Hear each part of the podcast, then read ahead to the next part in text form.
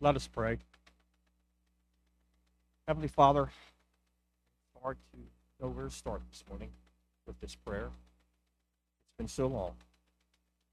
And just an hour ago, I was with you down East Neck Island, what I call our hiding place, praying about this morning, and it has arrived.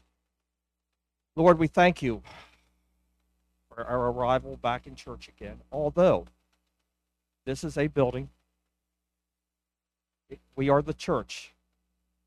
Like Bill Gowdy said last week, we, the people, are the church. It matters not where we are. We are the church.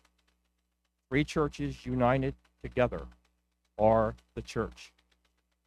Lord, this morning I'd like to pray for first for those who have not seen us to visit them, the sick, the lonely, the lost, who have suffered through this time and yet have persevered through it. We have lost many since March the 16th.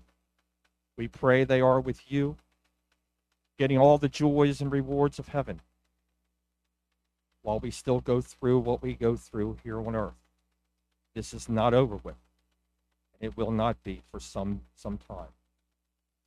We are a nation that has fallen away from you, and you are showing us who is in charge.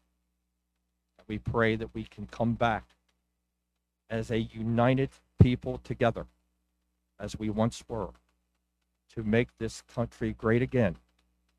You are the only one who can do that for us if we want it to happen.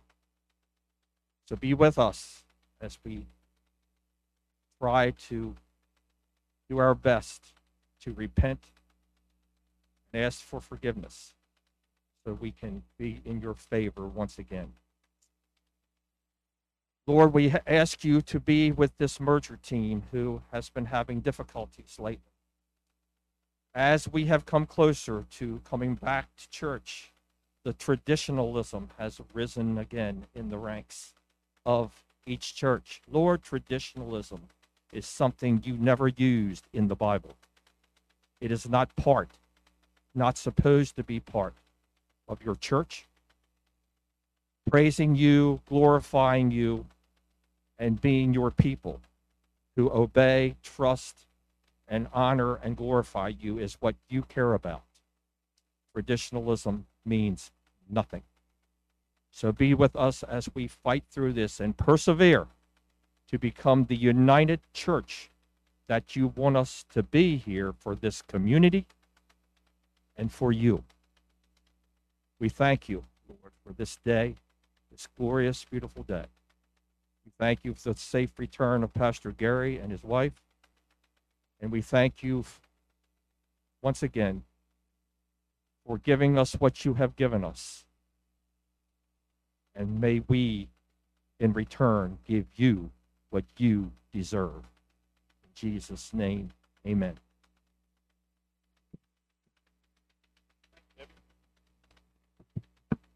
and thank you all. I just want to tell you that if, if you get a little warm, a little stuffy behind that mask, feel free to pull that down and uh, get some fresh air. Uh, don't feel like you can't do that. Uh, it should be as comfortable as you can be. So anyway, uh, thank you for those words that you prayed, John, for sure. Um, I'm pretty excited about where we're headed over the next several weeks. Um, we're starting a, a series of messages that are that are based on the, the life of Abraham. I've I've titled it uh, "The Promise," and it's it, it really is it really is about that. Uh, it is about the promise, and for some reason my slide control here isn't working. So uh, you'll see I'm distracted. That's why. I don't know why, but anyway. So they'll they'll get me to a a regular slide here sometimes people turn out to be different than you thought they were as you get to know them better. You ever found that to be true? I used to think my grandfather hung the moon. I thought I literally did. I thought he, I mean, there was nothing better. He could do no wrong. He taught me to drive. At dinner, all the food wound up on his end of the table, so you sat next to him, right? He didn't care if we if we got dessert first. He didn't care. He didn't care if we built things in the in the yard. We, we were shooting guns too much. We drove our three wheelers too fast He didn't care about any of that stuff. He was great. My grandmother, she would fuss at us for all of those things. Not once did he get mad at us for doing any of those. He was fantastic. As I got older, I began to see some chinks in his armor, though. Uh, but instead of losing respect for him, my respect actually grew as I learned of his sacrifice and his generosity. And that's often how it is with people, right?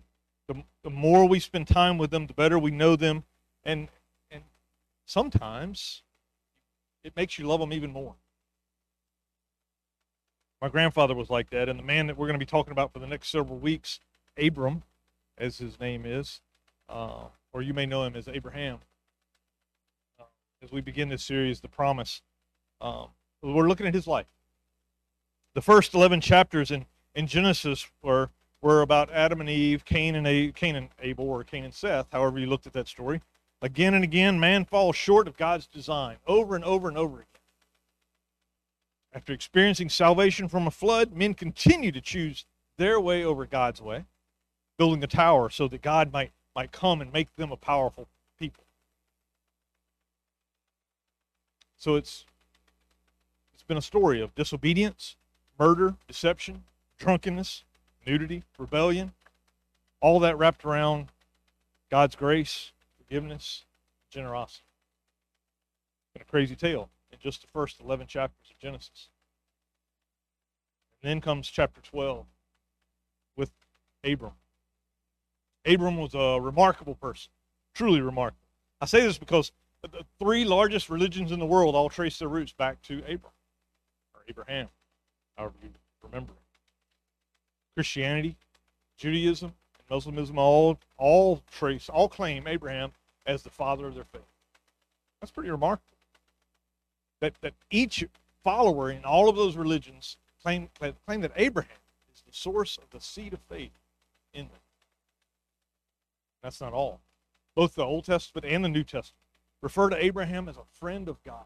It's a great song, Friend of God. I don't know if they, Ed knows or not, but, but Abraham is one who walked with God, who lived in God's presence, and who stands as one of the most noble people in all time. So why study Abraham?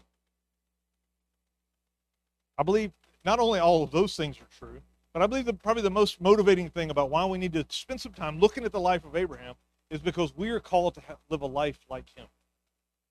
You say, oh, what? Where did he get that? Well, Hebrews 11 describes the faith of Abraham and includes with, with him as one of our witnesses, as one of the people watching us, cheering us on, encouraging us to throw off anything that hinders us, that we might run the race of faith that he ran with, pers- with the same perseverance that he ran. He's cheering for us. So I think it's wise to spend some time getting to know just who is this Abraham? And what was it about him that earned him the reputation of having such great faith? What we'll discover over the next few weeks as we consider this promise, it's just that. The story of Abraham is an amazing story, albeit story of a very normal man. Abram, that was his name in chapter 11, where we concluded last week. He's the 10th generation of Noah in the line of Shem, right? Maybe, you may remember all these people. You may not. His father is Terah. I don't know if you remember Terah or not. Uh, but but Terah is one of the, the generations one of the children of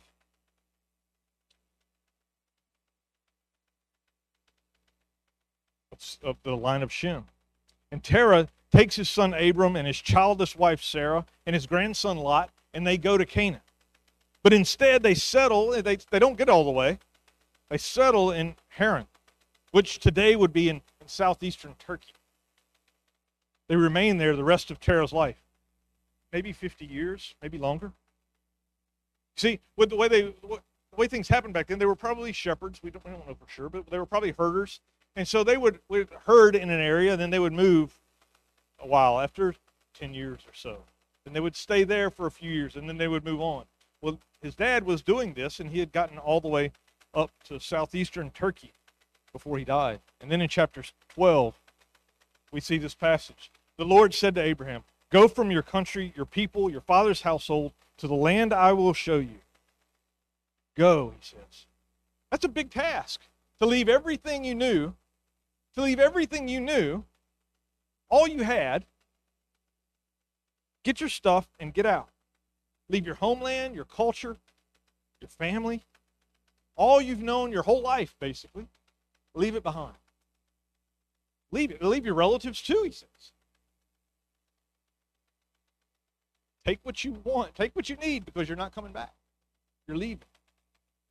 Get out. Come and follow me.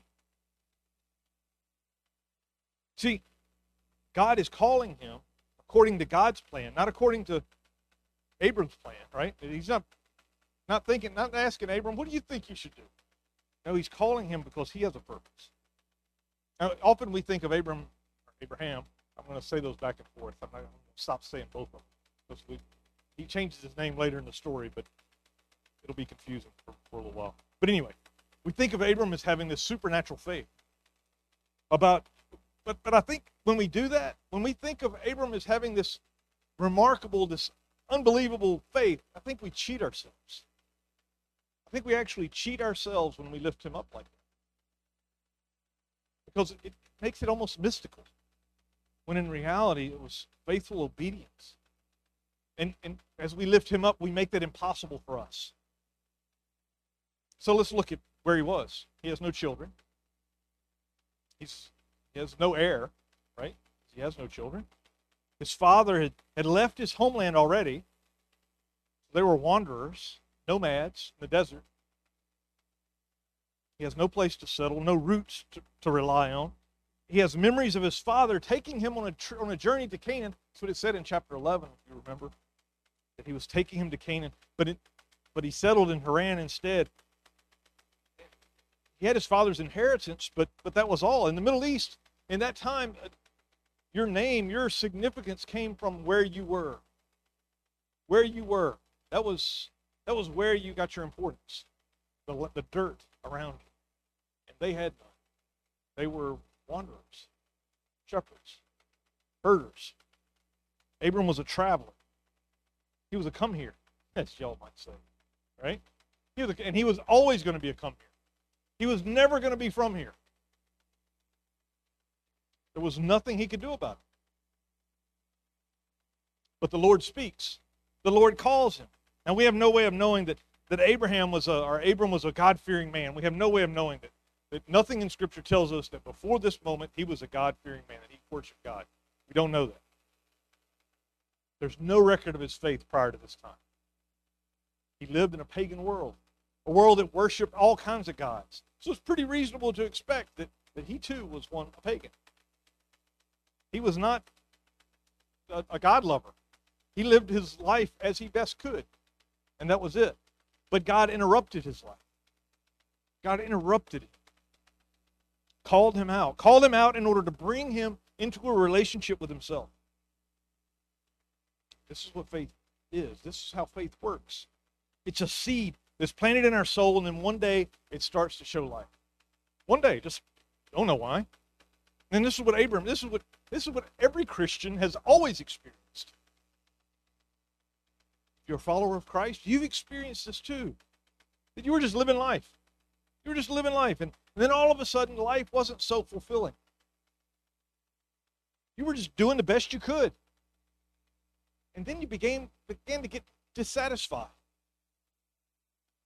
And getting more didn't satisfy you. You needed something different. You tried different. But those different things, they didn't work either until finally God spoke to you. You've experienced this. One day you hear your grandma or your granddad telling a story about how they came to faith. Or you hear God's word in youth group back when you were a kid. Or maybe it was a song in the car or a story somebody told at work. Wherever you heard it, all of a sudden the world began to look different to you. God calling you out, calling you out of where you were or where you are into a place where He wants to take you.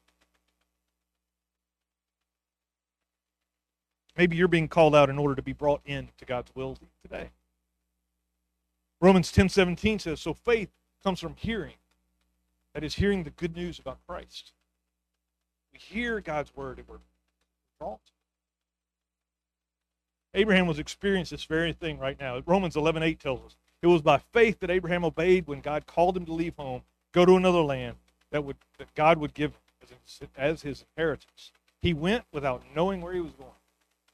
He left without knowing the destination. We think of that as supernatural faith. It was inspiring. I'll give you that. But it wasn't unheard of, really, when you think about it. I mean, how much faith would be required to move from nothing to something? How much faith would it take to move from barrenness, no children, children? How much faith would it take to move that far? I don't think it would take much. I think you're desperate. Some of you have been desperate before. It didn't take much for you to change. God called and you're like, finally, relief. There's a way out of this mess, right? It's not so different than what you've already experienced for many of you. How much faith would it require for you to obey God, the God who appears before you and speaks to you directly instead of any other plan that you could? His plan is always better than our best guess. His plan is always better than our best guess. Even though some of us are pretty smart. Abraham was too. Abraham answered God's call by faith, Scripture tells us. Genesis, we're going to keep going here. I, I get into that. I've been reading this for a while now, and I'm all about it. I will make you into a great nation. Verses 12, uh, chapter 12, 2 and 3. I will make you into a great nation. I will bless you. I will make your name great, and you will be a blessing. I will bless those who bless you, and whoever curses you, I will curse. And all the people on earth will be blessed through you. God calls him and goes right into the covenant promises. Did you notice that? That God called him, said, Get your stuff and go. This is what's going to happen. It wasn't a pause. There wasn't a pause. I think of myself when I read this passage because oftentimes when I feel God prompting me to do something, when I feel God nudging me to, to say something or go somewhere or talk to somebody, oftentimes I was like, I don't think they're ready. I don't think this, I think I should, I think I'll go to, tomorrow would be a better day. I, automatically, I start coming up with reasons why not. Why my ideas will be better than God's ideas. Even though I know it's crystal clear that God is nudging me to, to move now. And I'm like, yeah, I think I know better. You don't hear that. Well, God didn't give him a chance. I went straight into this is what's going to happen.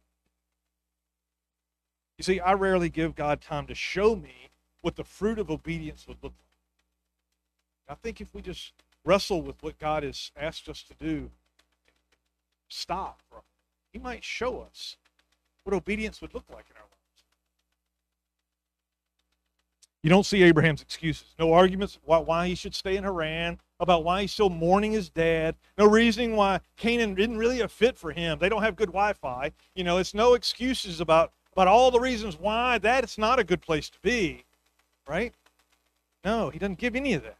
No excuses, arguments about why it'd be better next season, right? Or in the spring. Trip would be prettier in the spring. No, he doesn't go into any of that. You get you struggle with arguing with God about the things He asks you to do. Debate it. I get that for sure. Abram, he just listens. God lays out a promise.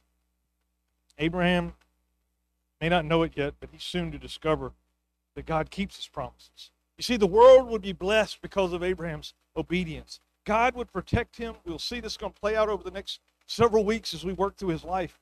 But just let me give you the Cliff Note version of what happens here. Here's a man with all his wealth traveling through uncharted territory, right? Without protection. And instead of getting beaten and robbed at every stop, he gets wealthier and wealthier and wealthier as he travels. Mean, it's pretty spectacular when you think about it. Like that wasn't just a, a time in the world when you would just travel around and carry all your cash in a in an open bag, right? But that's basically what he's doing. He's got everything out in the open. He can't hide anything. And instead of it all being taken from him, he actually gains more and more blessing. We'll see that play itself out. Get, all this happens not because he's so great, but because God says, I will bless you. I will, I will, I will. God says, I'll do all these things. Abram is, is instrumental in, in, in being a blessing to the whole earth. Because it's through the line of Abraham that we get Jesus. We're familiar with John 3.16, right? God so loved the world that he gave his only son. Not to judge the world, verse 17. Judge the world, but that the world be saved. See, ultimately, Jesus is the answer to the promise that God is making to Abraham. To Abram. But it's Abram's obedience that's required for it to be realized. Remember, Abraham is being called out in order to be brought into God's plan. He has to be called out first. Now, now we we may not get the promises directly from God like Abraham did. Like you may not get promises from God directly like Abraham. But God is at work in and through God his people. Because God's plan always includes God's people. He wants to include us. That's what it means when it said that, that Abraham was going to be blessed, to be a blessing. You know, we, we think of when we think of the church and the church's mission, we think of John 3.16, right? Uh, or we think of uh, Matthew 28, 19 and 20, to, that, that we're to make disciples, right? That that's the direction of the church. But I think it can also go all the way back to this with Abraham. You were blessed to be a blessing. It's what happened yesterday out there in the field behind at Weston Chapel. Right? You were blessed to be a blessing, not to not to hang on to it and keep it all for you. You were blessed to bless others. Church is the hope of the world. I truly believe that. Not because we're special, but because the one who's at work in us is so very special. That's what we see in this next passage that we see in verses 4 and 5. So Abram went as the Lord told him, and Lot went with him. Abraham was 75 years old when he set out from Haran. He took his wife Sarah, his nephew Lot, all the possessions they had accumulated, and the people that they had acquired in Haran, and they set out for the land of Canaan. They arrived there. God said, Leave it all and follow me. Abraham thought, Yeah, but why waste all this? He wasn't perfect. He wasn't perfect. He brought along Lot, who he was told to leave your, your family behind. He brought along his nephew, which would be a thorn in his side for a while to come. He was far from perfect from the way he dealt with God's directive, with the way he dealt with his wife. We're going to see in the weeks to come. He was not a perfect. He was not perfectly obedient, but he was faithfully obedient. I, I suppose God is grading us all on a curve, and that we're, we're we'll be judged by the faith that we've been given. Adam, I mean, Abraham was not perfect, but he was faithful The key to, to, to that this whole thing is is obedience is the key to walking with God. Walking with God it grows our faith. And we're going to see over the next weeks that Abraham's faith grows. He changes as he walks with the Lord on this journey. As his trust in God grows, his dependence on God's word grows, the direction God gives him grows. We see him becoming a man of great faith. And to think it all began it all began by him leaving hopelessness for hope. He left hopelessness for hope. Same is true for us. As we walk with God, our faith will grow. It starts, take a small step. That's it. Just take a, as small a step as you have to take. Your faith will grow. You may not feel like your faith is strong. That's all right. Walk with the Lord. Just walk with the Lord. And as you do, naturally things will happen that will expand your faith and will get richer and deeper as you go. I promise you. When we know this is right, I mean, when you think about it, that, I mean, many of us have, have followed Jesus, but none of us have ever followed Jesus into a drunken stupor. Right? None of us have. None of us have ever followed Jesus into lusting after someone other than our spouse. None of us. Right? We, we've never followed Jesus into cheating a client or lying to a policeman who pulled us over for speeding. We've never followed Jesus into those places. He's leading us somewhere different. He's leading us somewhere towards holiness. He's leading us to a place of transformation. But Abram, he continued toward the land of Canaan because he had been called out of his old life. He was called out of his life in order to be brought into God's. We see in, in the closing verses there in the, this section. Verse 6 Abram traveled the land as far as the site of the great tree of Moreh at Shechem. Bless you. At that time, the Canaanites were in the land. The Lord appeared to Abram and said, To your offspring I will give this land. So he built an altar there to the Lord who had appeared to him. From there he went on toward the hills east of Bethel and pitched his tent, with Bethel on the west and Ai on the east. There he built an altar to the Lord and called on the name of the Lord. Then Abraham set out and continued on toward the Negev. Bunch of places where we're not really sure this is, right? Basically, what he's doing, he's leaving uh, southern Turkey and he's coming down next to what we would think of Lebanon, right? And he comes down through Israel. And look what God did. Look what God did on this journey. It was long, it was filled with trouble and stress and worry and fret and anxiety, right? Traveling all these places, that strange places, filled with strange people. Not neighborly folk either. God didn't leave Abram alone on the journey, but rather, God always gives us assurance for the journey. God showed up. Abram had second thoughts on this trip. Like he's walking through the desert thinking, what am I getting myself into? That's, that's human nature for us to question, to think that. What am I doing here? Abram saw these as opportunities to display his faith, practice obedience. Just like your problems at home or at work or at church. Instead of asking why, God, how about this? Maybe it's a chance for you to show your faith and practice obedience.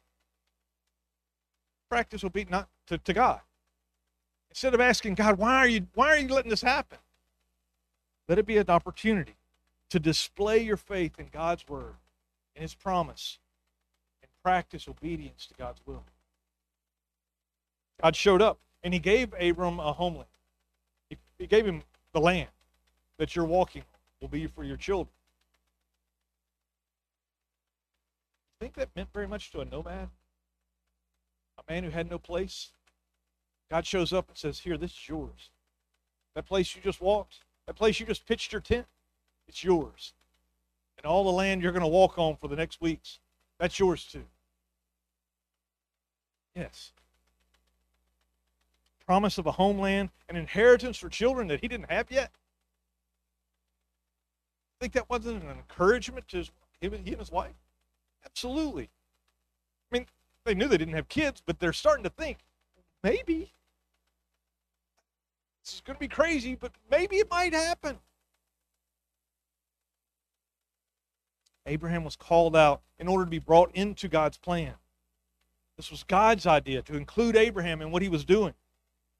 God knew the trip would require tests and temptations, challenges, battles, but God is there to see him through. And he revealed himself to prove it to him. He's there to see you through anything that he would call you to. When we walk by faith, God draws close to us. He's promised to never leave us nor forsake us, that in him all things are possible. That in him we can endure all things. That when we are weak, he is strong. All we are asked to do is obey, to follow. I say that because I have a good guess that many of us think, yeah, but, but life was so different back then. It had to have been easier for them to obey. Follow God. I'd like I just say I challenge you on that. Because I don't I'll agree that life well I'll, I'll agree that the pace of life was different. But that was it. That was the only thing that was different. They didn't go to work in a car or in a plane. Right? They walked or rode a donkey. But the, the options of, of who they lived for, for God or themselves, was the same. The choices of priority, me or others, were the same. The manner of living, greedy or generous, prideful or humble, they were the same. When you get down to the root of it, life was the same for them as it is for us today. They may deal with different issues, but life was equal. Abraham saw God's calling as an opportunity to leave nothing of value and gain something of immense value. God's calling is the same for us today to leave behind what we have for something better, to be a part of His plan. God is calling you, calling each one of you.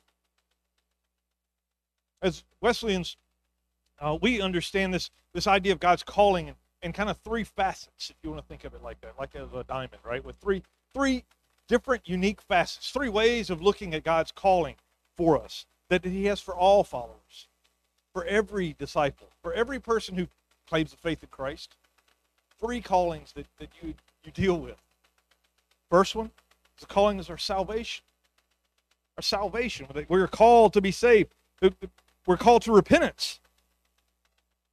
To turn from our way, to follow Jesus into a relationship with God, our Father.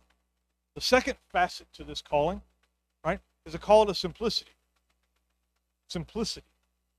I don't mean easy. But what I mean by that is that after we receive a call to salvation, the, the direction and the course of our lives begin to change. Things get harder, decisions get more complex. Life does not get easier, it gets more difficult, actually. We want to follow Christ, but we have to work. Right? We, we, we have a family, we have friends, we have social obligations. How do we balance all those things? Call us to simplicity. Not easy. Simple as in focused. Focused. Steve DeNeff wrote, write, writes a blog that I read often. And in answering the call of simplicity, he said, We change our way of life, the way we act, the way we treat people, and the decisions we make. Just like the disciples, we were called to become fishers of men. Their whole life, no matter what they did, was focused on making disciples. If you answered the first call, salvation, but you're debating God on the second call, like how you you have a separate life of Sunday life and every other day of the week life. If you live like a saint one day and, and like a hellion the rest of the week, like like I did for many years of my life, I just want to say, if you struggle with that, two different lives that you're living, I just want to say, get used to it because it's not going to leave it's not God's not going to leave you alone. He will not stop nagging at you about that. That you know you should not be doing that. That's not going to go away because He's seeking to to sanctify us, to, to make us holy, to clean us up of the things that burden us. That's His desire for us. God wants all of you, no matter what you do, no matter what your job is, your vocation, your, your hobbies, doesn't matter. He wants all of you. He wants that too. The third calling is mission. We're called to be on mission. To, we're, we're summoned to one particular cause. This, this writer, he said it this way a specific task. It may seem like an extension of our call to simplicity, but there are important differences. For starters, the call to mission may require us to change our career. It can mean a move, it can mean gaining more education, earning less, working alone, living in a place we're not fond of. It's a jealous and guarded friendship with God. Under His anointing, while we accomplish a certain task, and then it's over. Then it's over. This is one of the telltale signs of, of a call to mission. That after we accomplish a certain task, it's over. There's a beginning and there's an end. People who have this call speak of being under orders or carrying a mantle that others do not have to carry. It's a burden for them, a good holy burden.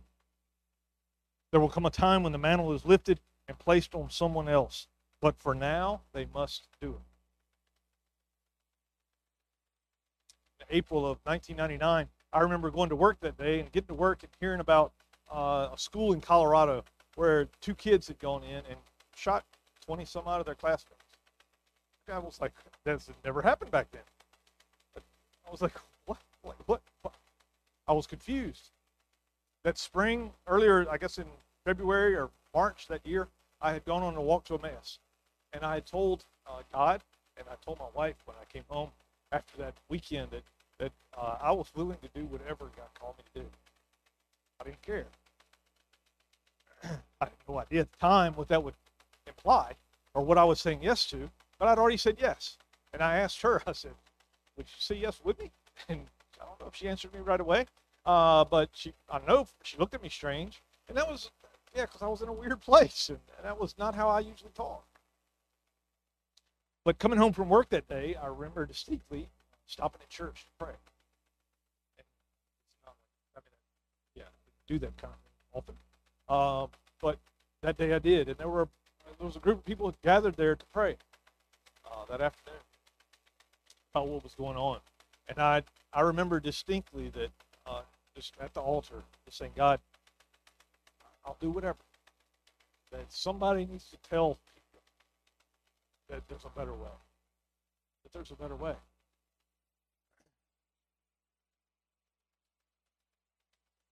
Sometimes we think of the call as a place to realize our dreams.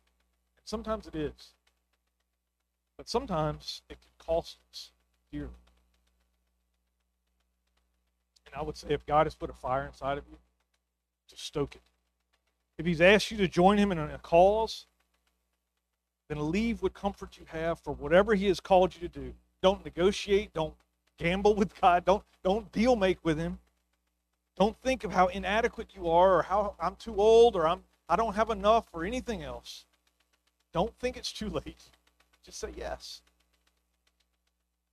Those people, uh, this writer, he said, those people who are happiest are those who have taken the greatest risk. They've stepped out into a place that was uncharted and unsafe. They didn't know how it would end. They only knew that they were supposed what they were supposed to do next. So whatever God told them, they said yes. I know that God has called me.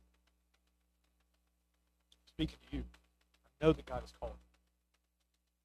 Because that's what God does. So when whenever you hear me or someone else up here speak about opportunities to serve, whether it's in worship, helping with technology, or or in a learning hub, watching over some kids, or, or in our youth ministry, helping some young adults discover Christ. Those are exciting places to, to be a part of where God is working. That may be God's calling for you. I don't know. I don't know where He's calling, but I do know that He's calling. So I'll leave you with this question. We were going to have a song. We're over time. So I want to leave you with one question. To give you a second to think about it, and then we're going to pray. The question is this God is for sure calling his people. If you believe that God is for sure calling his people, but you aren't sure what that calling is for you,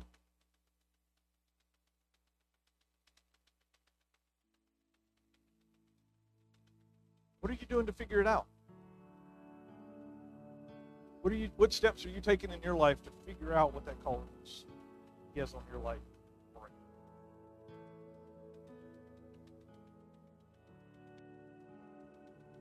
Lord, we love you. We thank you that you have set us apart for such a time as this. Thank you that there are people that are that are watching this, maybe today, maybe another day, who are wrestling with how you call us to follow you. God, I thank you that you are that you are graceful and you are generous and you are consistent and you never call us some to a place where you're not there to help us where you're not there to see it through but you love to see us step out in faith not knowing where we're going to wind up but just stepping in obedience lord i ask you to speak to your people today i ask you to speak to your people and give them Give them an encouraging word that you love them and you have such great plans for their life. Right around. Maybe some around the world. Maybe some across town. It's exciting to see as, as we look at you work, at work in the life of Abraham, God, it, it's exciting to know that, that you are the same God who's at work in us right here today. Praise you. Thank you for what you've started. I ask you, Lord, use us for your glory here in this community, this county, around the world. Love you. Mm. I would ask you, if you can, to, to stand with me and uh, join me in our benediction as we uh, send each other out, because we are called out in order to be brought into a relationship with God. If you would, life is much more than an accident. Wherever I go, I believe God needs me. Wherever I am, I trust God has put me there. He has a purpose for me being there. Christ, alive in me, wants to do something through me, no matter where I am. I believe this. Go in His grace and His love and His power. Amen. Amen. God bless you all. Have a fantastic week. And next week, I don't know if we'll be here or we'll be somewhere else, but stay tuned. Call into the office if you need to know. We'll have it up there by Friday. All right. God bless you.